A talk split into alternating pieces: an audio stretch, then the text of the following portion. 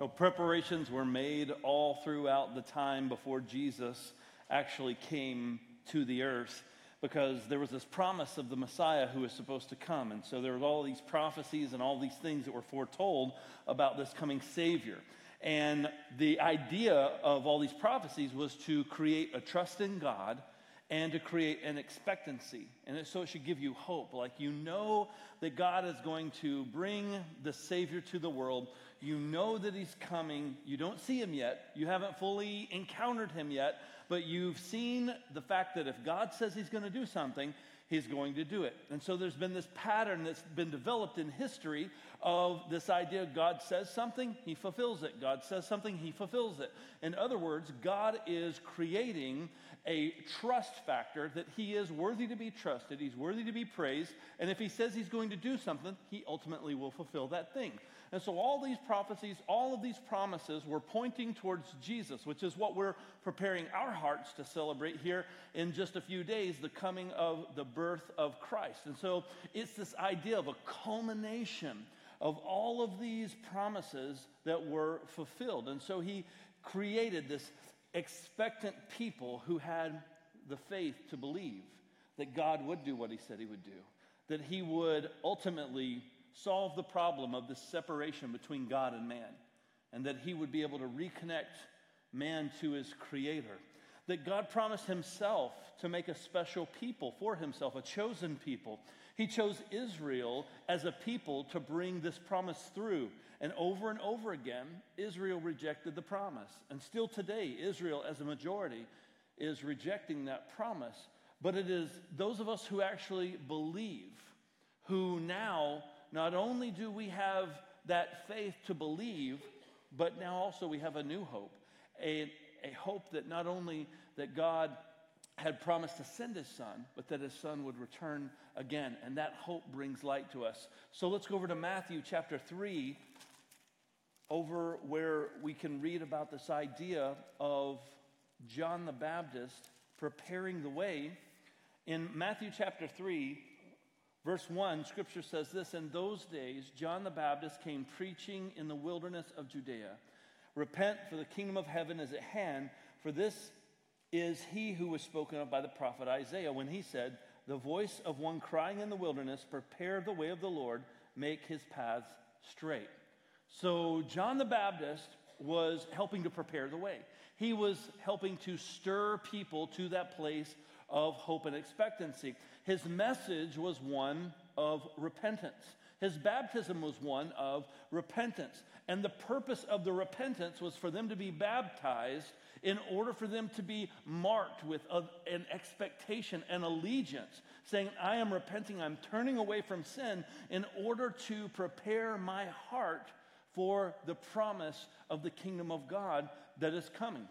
And so John didn't know at the time that it was Jesus. He didn't know that Jesus was the one that was the fulfilled Messiah. Matter of fact, when he comes, all of a sudden John says, Wow, the one that's now here, I'm not worthy to lace his sandals. And then the Holy Spirit comes out of heaven uh, like a dove. And then we see that as Jesus is baptized, God speaks and says, This is my beloved Son who I'm well pleased. And so we see this idea that very shortly after we read about John the Baptist, that this next thing happened that shows that next step. But until that was actually fulfilled, John just kept preaching prepare, prepare, repent, expect.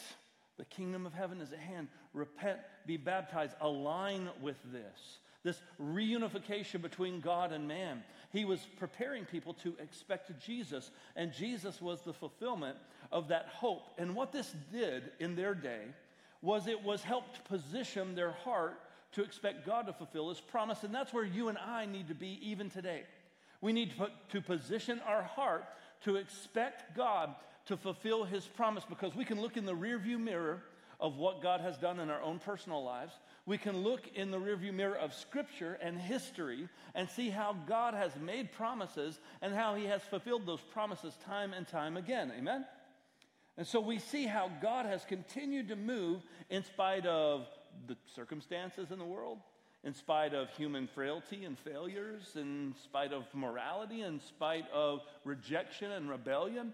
It doesn't matter what people try to throw at God, He keeps moving forward according to His purpose, His will, His plan. And we can trust Him that when there's something we read in Scripture, when there's something that we see that is true of God, we can take that to the bank and we can know that it's good because He who has promised is faithful. And so, our job as believers, is to position our heart to expect what he said is true so that we can live like it is true every single day of our lives. We live in that reality right now. That's the beauty of it. We live in the reality of that hope that people once had that was fulfilled in this baby who was laid in a manger. We live in the reality of that. This baby grew up to become a man who lived a perfect and sinless life. And then this, this man took the penalty for our sin by dying on the cross for you, for me. Now we live in the hope of a new promise. That promise that we have is that we're now reunited with God and we will eventually, ultimately be reunited with Him in His presence forever because of faith in Jesus Christ. You see, guys, this idea of this expectancy, it changes the way that I look at the circumstances I find myself in. It changes the way that I look at relationships. It changes the way that I look at priorities. It changes the way that I look at even the bad stuff and the hard stuff, and even the way that I look at the good stuff. Because in this world, there is this wide road, and Jesus described it. He said, There's a wide road that is easy for people to find. It's easy for people to get hooked up with this wide road, but ultimately, it's going to lead to destruction, and its end is death. Many people find this wide road. This wide road is a road that will uh, be very self serving. This wide road is one that thinks about me, myself, and no more. This wide road thinks that I am getting to do my life my way and no one gets to tell me anything. This is a life of rebellion, not of submission, not of trust, one that puts me at the top of the totem pole, thinking that I'm the guy who gets to direct the course of my life and I'm a self made man. And it's that same wide road that will lead people to always play this game by their own set of rules. And everybody has a different set of rules. Some people think that they're living their lives to try to acquire a bunch of money and to have a bunch of wealth. And I want to have the most money in my bank account. And he who has the most in the end wins. Some people think that their goal in life is just to relax and enjoy things and just go and just do all of these and have all these great experiences. And so they live their life from moment to moment, from experience to experience, and that becomes their purpose. And they look for these experiences over and over again, and it's driving their life. Some people are looking to climb a corporate ladder and they're trying to get to the top. So their end goal is to have the best parking space in the company, you know. Their goal is to drive the best car. Their goal is to live in the best house. Their goal is to have more than another person that they're comparing themselves to. And they will do anything by any means necessary to look a certain way, to be presented a certain way, to be a certain uh, degree of popularity or, or well known or well liked. And they'll do all of these things to pursue this end. Even in our social media driven culture today, people are chasing after likes all of the time. And they're just wanting to get more likes because he who has the most likes has the most money and wins. And people are chasing that. And Jesus said that's a wide road. And a lot of people find that road and they think that's the right road to be on, but it leads to destruction. Jesus said there's another road that's actually very narrow. He said, but it actually leads to life and life eternal. And unlike the contrast to this wide road, this road actually is found by only a few because it's not the natural thing we're drawn to. It's very counterintuitive to us, which is why we need to be born again, made alive, changed, transformed by the power of God. And that only happens through faith in the finished work of the cross of Jesus Christ. And all of a sudden, I am crucified with Christ, and it's no longer I who lives, but it's now Christ who lives in me. And it gives me a different set of priorities in which I live my life by now. Now I'm out of the rat race. I'm not playing the game I used to play. I'm not chasing after the things I used to chase after. Now my aim is to please God. Now my aim is to bring glory to God. Now my aim is to live filled with hope that that hope might shine as a light to other people around me so that they too may find hope in Jesus Christ. That's what you and I are called to do. And that's how potent, that's how powerful the hope of Christ on the inside of you and I is. We must understand that we live in that now reality. Yes, we're expectant for the second coming of Christ to come and take us to be with Him forever. Yes, we are expectant of that day. And yes, we look forward to that day. But yet, also simultaneously, while we're looking towards that day, we also understand our present reality that if you are a believer, if you put your faith and hope in Christ, that you are in Christ now, present tense, and you will be with him forever. That's the beauty of being a, a Christ follower, is that on the earth, it's not a I'm gonna one day, it's a no, right now I can be forgiven, set free, be a son, be a daughter, be a part of the kingdom of God right now. The same thing that they were preaching about, that John the Baptist was trying to create an expectancy. You and I can live in that present reality now. But yes, we still walk through troubles.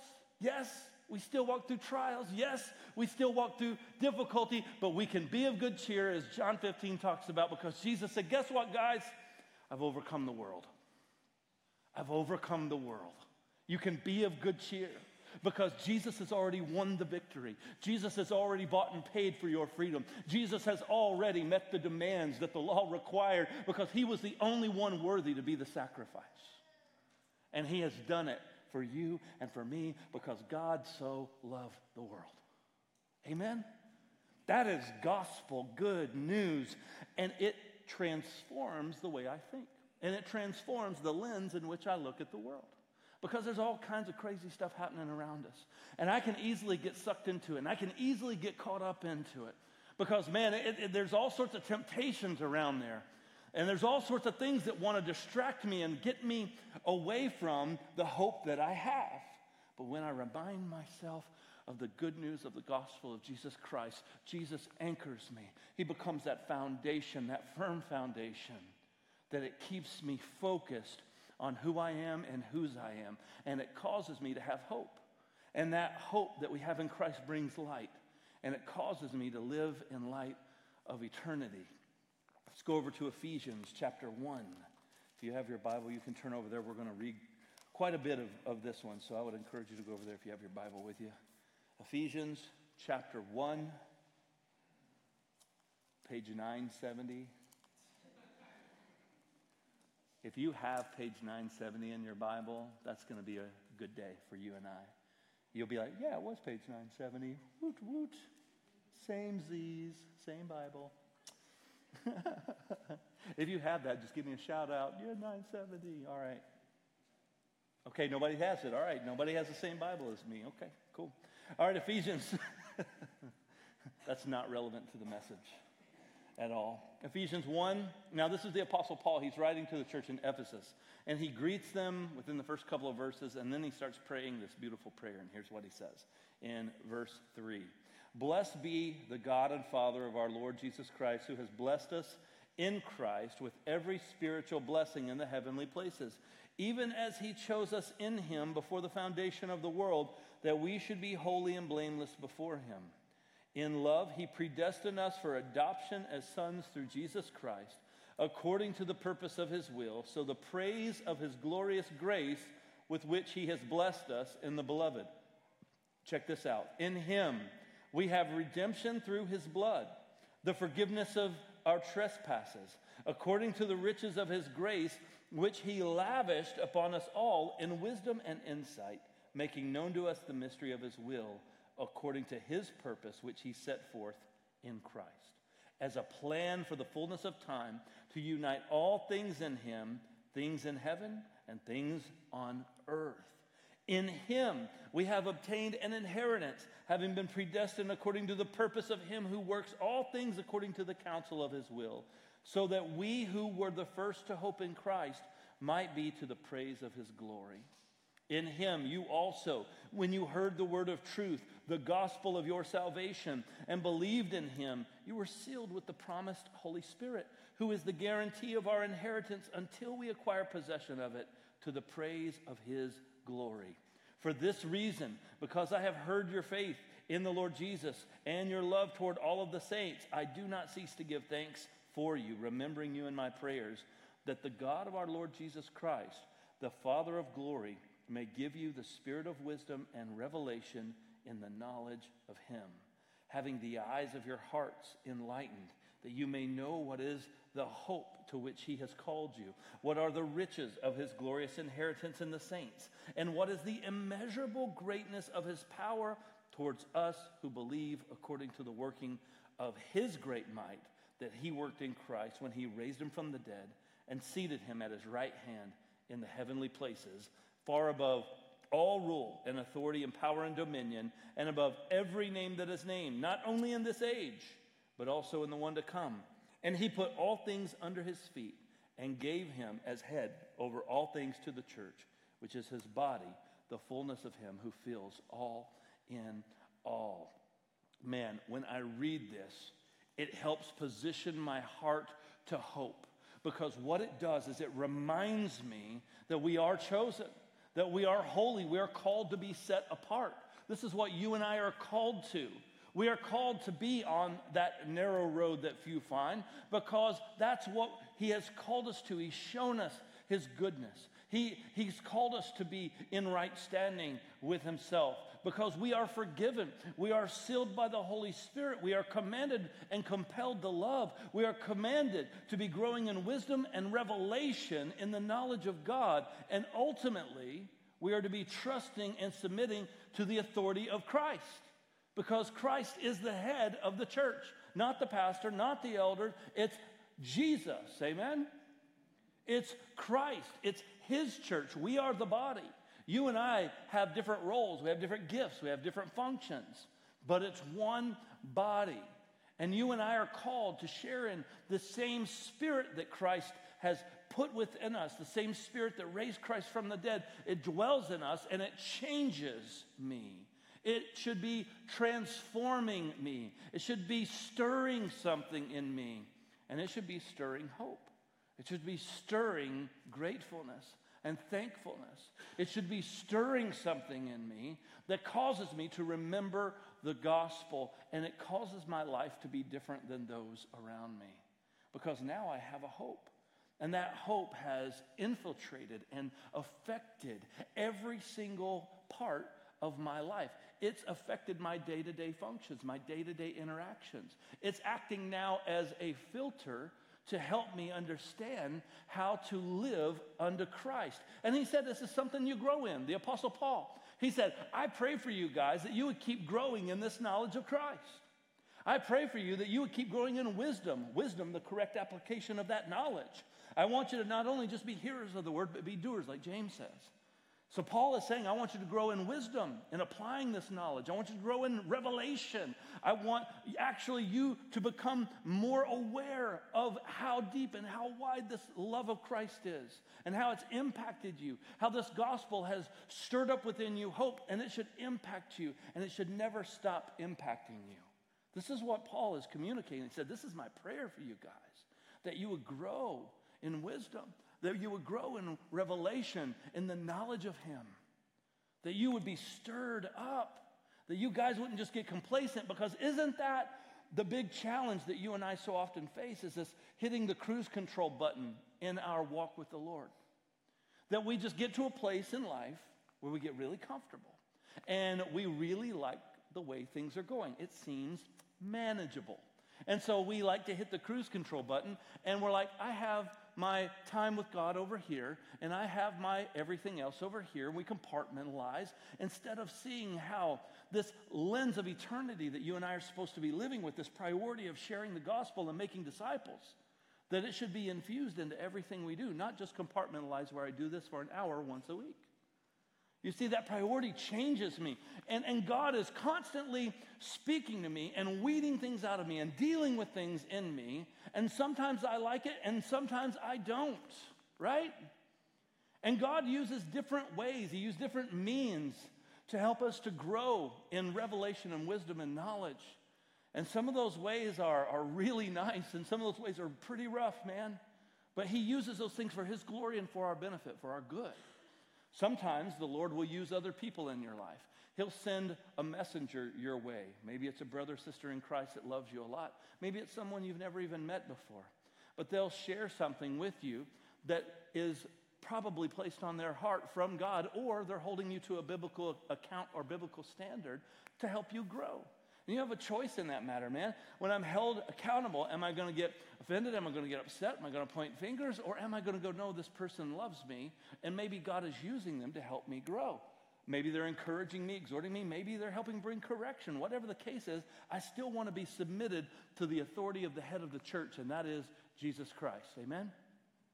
Sometimes God will do this through His Word, where He's transforming us by us reading the Word. Have you ever read Scripture before and you're even in something familiar that you've read maybe 50 to 100 times before, and all of a sudden it just looks a little different to you?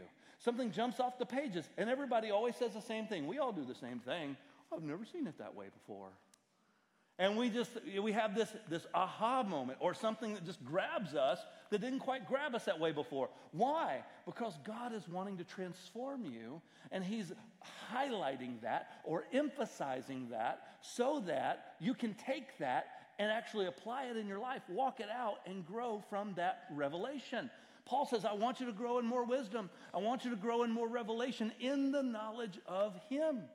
Maybe it's even through a sermon, maybe through a teaching, maybe through even, even today. The Spirit of God can work through different messengers to help highlight things and grab your heart in a different way. And the Spirit can work in that. And it's so funny when people come and talk to me after a sermon and they'll say, Oh, this was great. You were talking about this. And then another person says, Oh, man, it's so great. You were talking about this and it really impacted me. And they're two completely different things. And I'm like, And they're both in the same room hearing the same words. Because it's not about the messenger, it's about the Spirit of God and what the Spirit does in your heart. Amen? Because the Spirit can take that word from the Lord and can saying it through the filter of your individual life, your circumstance, where you're at, your maturity level, your understanding, your comprehension, your faith, right where you're at in that moment, and He can make it relevant and applicable to you. That's the beauty of it. And so I just sit back and go, yep, you know, Praise God. Because the praise has to go to God because I can't get up here and preach to each individual person. that's the Holy Spirit that's working in your heart for what brings God glory and what's going to do the most good in you. It's your responsibility to take what God is doing in these moments and actually apply it and live it out. Amen? And it's up to our community of believers to help spur one another on to good works and hold one another accountable and keep encouraging one another. Amen? That's what we do. But it's all under the lordship of Jesus Christ because it's His church. Other times, the Holy Spirit will lead you, and maybe there's something that He's wanting to get rid of in your life that maybe it's not the same thing as what somebody else that you know or that could even be sitting next to you is dealing with. And it's not even necessarily sinful for every single person, but maybe there's something in your life that has become an idol or something that has taken a lot of your energy and your affection and your attention. And you've given that thing so much attention that God is requiring that thing of you, or He's asking you to lay that down, or put healthier boundaries in place, or have accountability, and the Spirit will lead you, because what's He doing? He's helping you grow in wisdom and knowledge of Christ by focusing you more on Christ and ridding you of the things that are distracting you from focusing on Christ. And the believer should want to pursue Christ in that way because we have a hope that's causing us to live differently. That hope is causing us to pursue transformation. That's one of our core values here at BCC. Transformation is our pursuit. Right now, God is transforming me with my phone. And I didn't realize it, but man, I have been wasting hours on my phone doing nothing, nothing important at all. If you see me on my phone, most likely I'm not doing anything important. because a lot of times I'll get sucked in, you know, to watching, you know, some silly YouTube video, or I'll get caught in this cycle of just, you know, creeping on you guys, you know, seeing what's going on in your world, you know, like just like, I don't know, like there's all sorts of things that can just like send me down the rabbit hole of just wasting time. And I didn't realize it until the Holy Spirit started convicting me of it. And when the Holy Spirit started convicting me of it, I didn't like it. And this past Friday, Friday is when I, I, traditionally will take a day off, I had my journal. And I've been doing this journal rhythm lately that's really been helpful for me in, in my growth and my walk with the Lord. And a guy who's mentoring me helped me to have like these different categories of things that I journal about every day. And one of the things that I always write in my journal is Father, today I'm trusting you for dot, dot, dot. And I fill in whatever the blank is and I finish the sentence. And so when I say, Father, today I'm trusting you for, a lot of times it's been, help me stay focused on you and not get distracted by all of the noise. And a lot of times for me, this is just me, okay? The Lord has been telling me, Derik, put down the phone, right? And that's what he's been doing with me lately. And so I've been trying to be more intentional. And I thought it would be easy. Oh, it's not a big deal. You know, that's what everybody who has a problem uh, says, you know, right? Uh, I, I, can, I can get rid of that anytime I want. And I set it down, and then all of a sudden, you know, I start just twitching a little bit. I wonder, you know, I wonder what's going on, you know? I wonder if anyone's posted any uh, funny cat videos lately. Um, I wonder, uh, you know, I wonder if there's any new notifications. I wonder if there's uh, an, an, email that I, Pastor Derik, must respond to or, or, or go read. Uh, you know, all these things you can get sucked into and justify, right? And you can justify it, you can get sucked into it. And man, it was quite the wrestle with me that I didn't even realize would be a wrestle when I said, nope, I'm going to do this from sun up till sundown. And uh, I, I failed. I failed miserably because I wish I could stand up here and say, oh, yeah, I did great and you should be like me. But nope. Uh, just like everybody else, when you try to do something that you feel the Lord's leading you, there's this struggle, right? There's this like denying myself and saying, no, like, Lord, you're requiring this of me. So I've had to be a lot more intentional about not wasting time not wasting time. Lord, help me. And so that's what, that's what I've been journaling about a lot lately. And the Lord's been helping me to redeem my time instead of wasting my time and be focused on things that are actually more edifying and more for His glory than just wasting time on trying to stack my fantasy football team to beat Michelle Steiner today. Going down, Michelle. but here's our big idea for today Hope in Christ brings light to the priority in which we should live our lives. And it actually brings light because this LED wall is bright on that slide. It does. Hope in Christ brings light to the priority in which we should live our lives. So here's what it does when we have hope in Christ, it acts like a spotlight that highlights and shines light on specific things in our lives that God's wanting us to prioritize and move around differently. When we truly have hope in Christ, in other words, when we begin to look through the lens of eternity, when we begin to understand this life is temporary, and yes, I am positionally in Christ, but also I need to realize one day, man, I'm not going to be on this earth, and I need to live now like eternity matters because it does. Amen? And God will highlight things and say, This isn't important, and you've made it important. This has gotten your heart and more than me. This is getting your attention and your affection in an unhealthy way. And it could be something that's not even necessarily sinful. It could just be something that has become sinful because it's become a priority above the things of God. And you have to allow that hope to bring that light to that. Holy Spirit, show me those things because I hope in Christ and I want that light in me to highlight and shine on the things you're wanting me to be transformed in. And then not only does it highlight things within me, not only does that light shine on things in me, but guess what that hope in Christ does? It shines out of you as well and gives hope to other people. So it's not just for you, it's for others. Yes, there is an element of the light that highlights and shines things in us, but more importantly, it's also impacting eternity all around you because the hope that you've now received, you can now give because that light shines through you. And it's about living in such a way that we have that hope in Christ. That's why hope in Christ brings light to the priority in which we should live our lives. Because when we live life like we expect Christ to return and we expect to spend eternity with Him, it reorders things. It makes me think differently. It'll make you think a lot differently about the stuff you're going through right now. Because every one of us are going through something at a certain level. There's a certain challenge or a certain obstacle or decision, or there's something that's facing us that, man, we sure wish it would go a different way or it would have went a different way, and we're kind of in the middle of it. Where do you find hope from in the middle of all of that? Well, you can try to hurry up and quickly control all of it, And that's not going to go so well for you.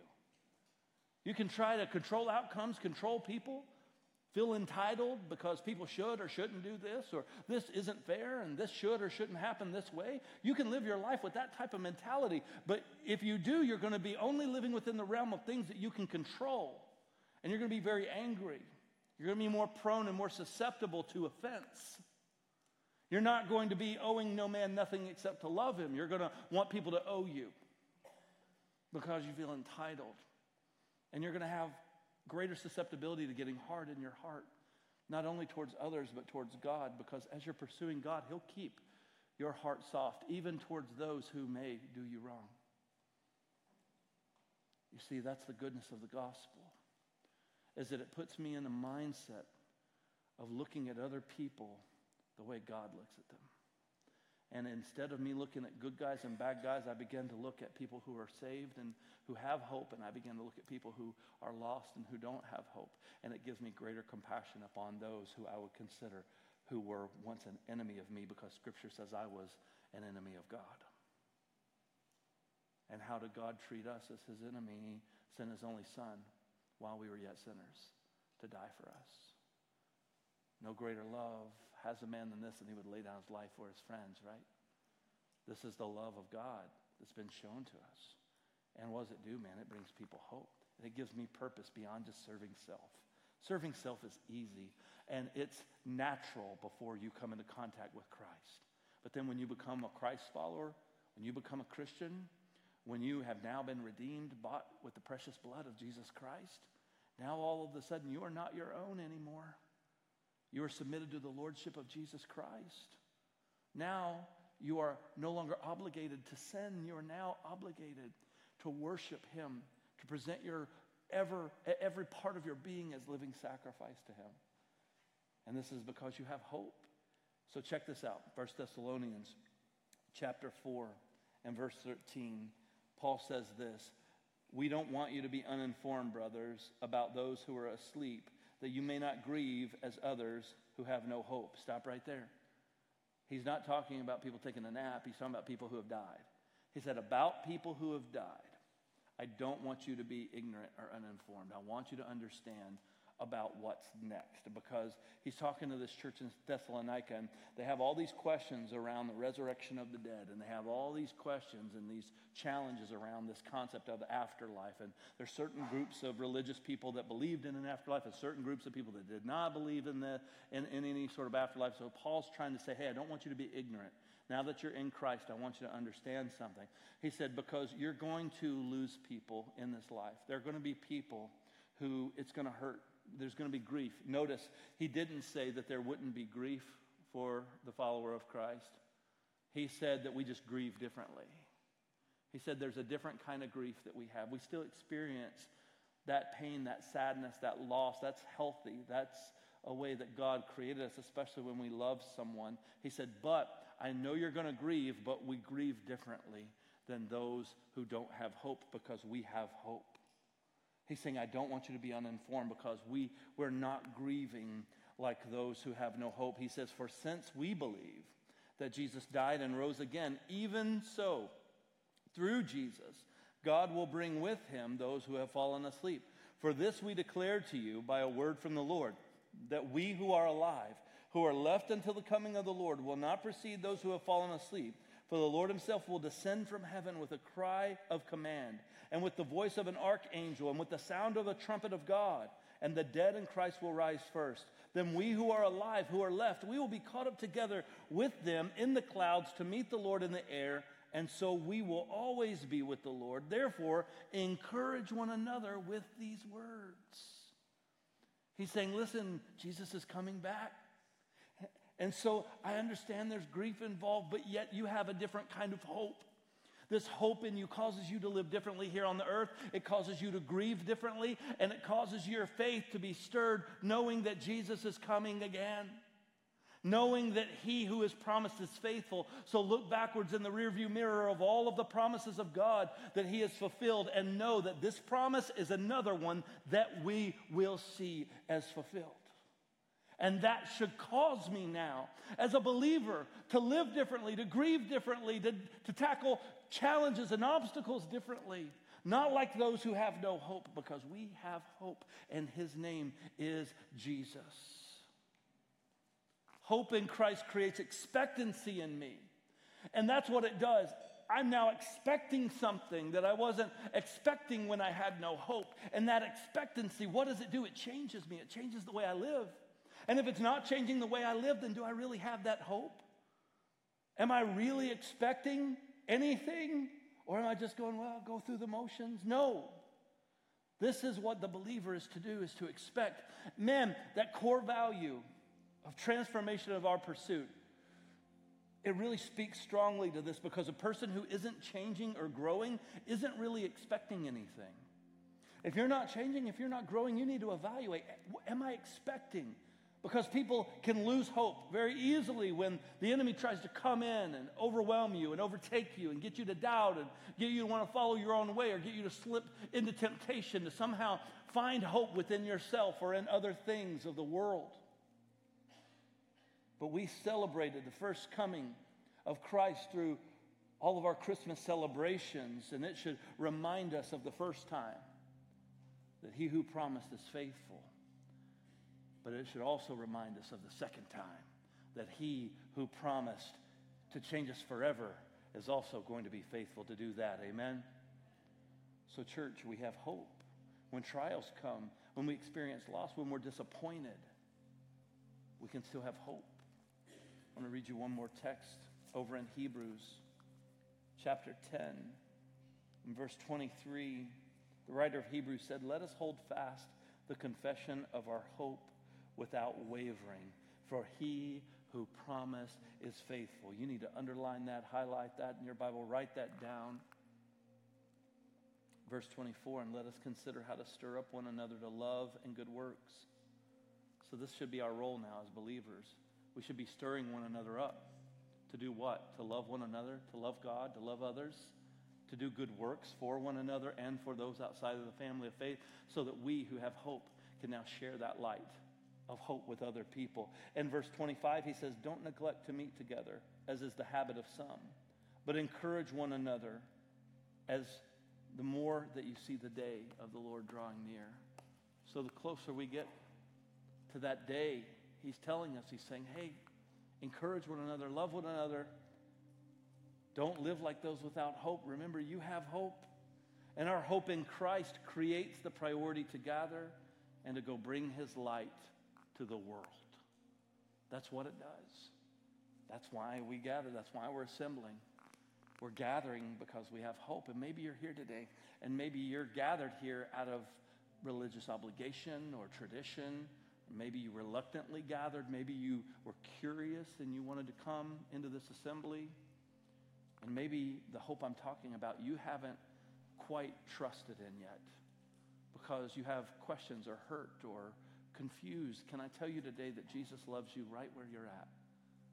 He welcomes you right where you're at. And all he asks you to do is to put your faith and your trust in him and then begin to follow him because now it's time to submit to trust under the lordship of Jesus Christ. Because when we repent and we say, Lord, forgive me, cleanse me, I need you, when we say to him, Jesus, I confess my need for you, a Savior, to save me from myself, to save me from sin.